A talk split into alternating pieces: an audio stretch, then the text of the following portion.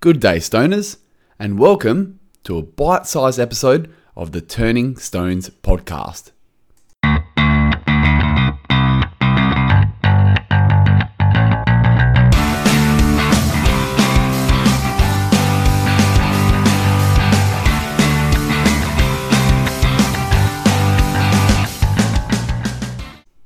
Just before we get stuck into today's episode, let's hear a word from our sponsors.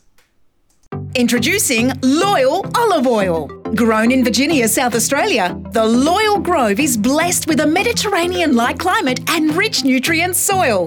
The first press of these freshly harvested olives is now in market. For cooking, marinating, dressings, or even as a spread, the possibilities are endless.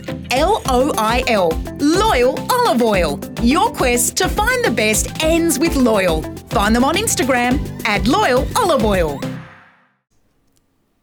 After months of rumour and innuendo, the Australian Bureau of Meteorology has finally declared a La Niña weather event is underway for summer 21-22.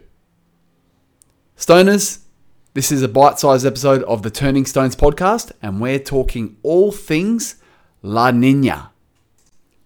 First of all, La Niña means little girl in Spanish.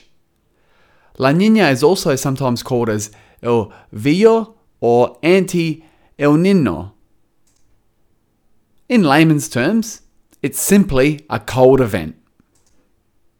Now, when we're talking a cold event, this is quite strange considering that Australia, being in the Southern Hemisphere, is about to go into its summer season. It is a complex weather pattern, and it does actually push warm water towards the western side of the Pacific, including Australia and parts of Asia. As a consequence of the warm water pushing towards the western side of the Pacific Ocean, the warmer water creates more evaporation, and this leads to more rainfall over those areas affected by La Niña. So the warmer water creating more evaporation, which means more rainfall. So essentially, in layman's terms, La Niña is going to mean that we're going to have a wetter summer, meaning more rainfall because of the warm water, because of the evaporation. And of course, with rain, does drop the temperature. So we're going to expect a cooler summer as well.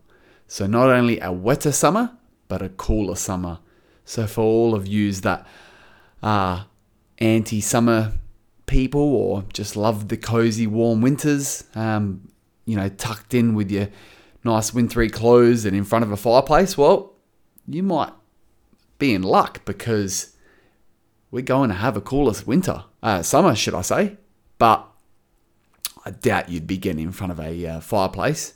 And me personally, well, I'm not a big fan of the winter. Don't like the cold, love the heat, so this isn't going to be too great, but confidently enough, I think Australia is one of the hotter countries in the world, whereas even a cooler summer is still a lot hotter than it is in some places. This is the first substantial La Niña to hit Australia since the 2010 to 2012 mark, so it's been approximately 10 years since our last La Niña weather cycle. Unfortunately, with La Niña, meaning cooler temperatures and a lot more rainfall, it does lead to some extraordinary weather events and potentially some natural disasters. The last time Australia received a La Niña, we had intense floods in Victoria, New South Wales and Queensland, so basically the eastern parts of Australia. And there was also a Cyclone Yasi, which it actually damaged that much. The damage was estimated around $3.5 billion, and that was in northern Queensland as well. So, yeah, I mean, as much as you think, oh yeah, it's nice and cool, bit more rain for the farmers, there's also some detriment as well when we have La Niña. Depending on how strong La Niña is, will depend on actually how good or bad it can become. So I guess on the positive side of things, given that it's going to be a lot more of a wetter summer and cooler temperatures, there's going to be a lesser likelihood that we're going to get bushfires or bushfires that may escalate out of control. So Australia is well recognised and renowned for devastating bushfires. So that is reducing the risk and likelihood of those to occur. So that is a good thing, I suppose.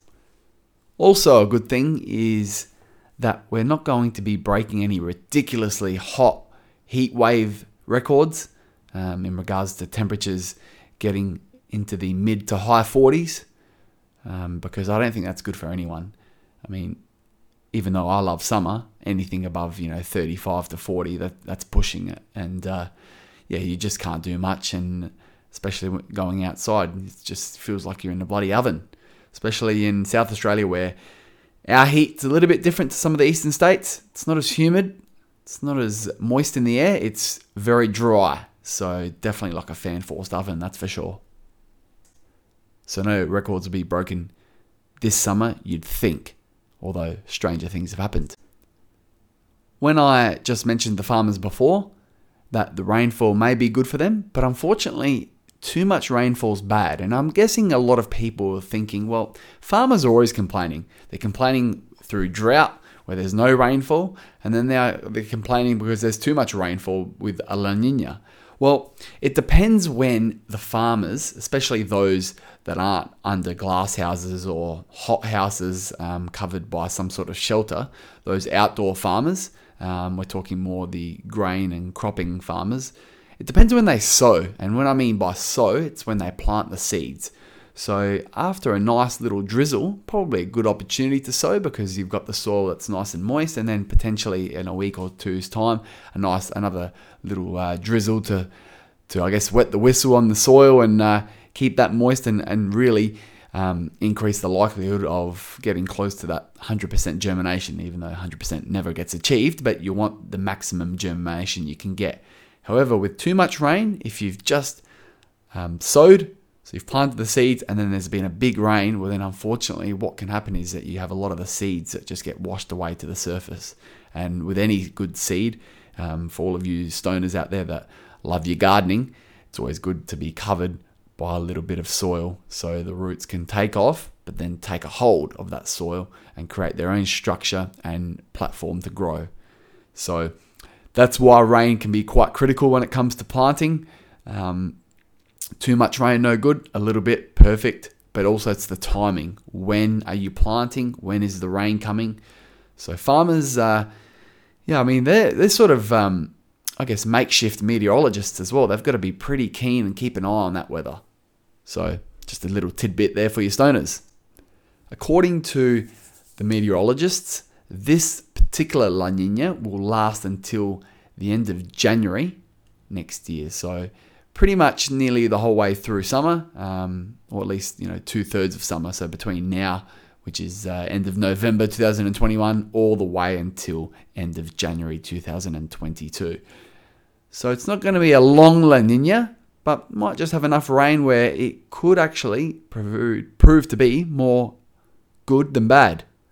Time will tell, and we shall see.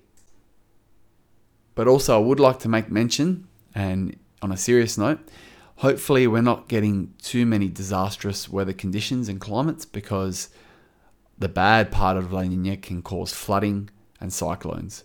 So if we can avoid those two major disasters, and any major disaster, then I think we're doing good and we're in a good space. Unfortunately, we cannot control Mother Nature. These things do happen, and sometimes in Australia it's either floods and cyclones or bushfires and droughts. Tough place to live, but a beautiful place on earth. No better place and no other place I'd rather be than good old Australia. And that concludes today's bite-sized episode of the Turning Stones podcast. I hope you enjoyed, guys, and I hope you've now learnt something new, and that is La Niña. That's how it's pronounced as well. If you've got an issue, well, take it up to the Spanish, because it means little girl or the girl in Spanish, La Niña. And if you don't believe me about the pronunciation, go to YouTube and listen to a few folk on there how to pronounce it.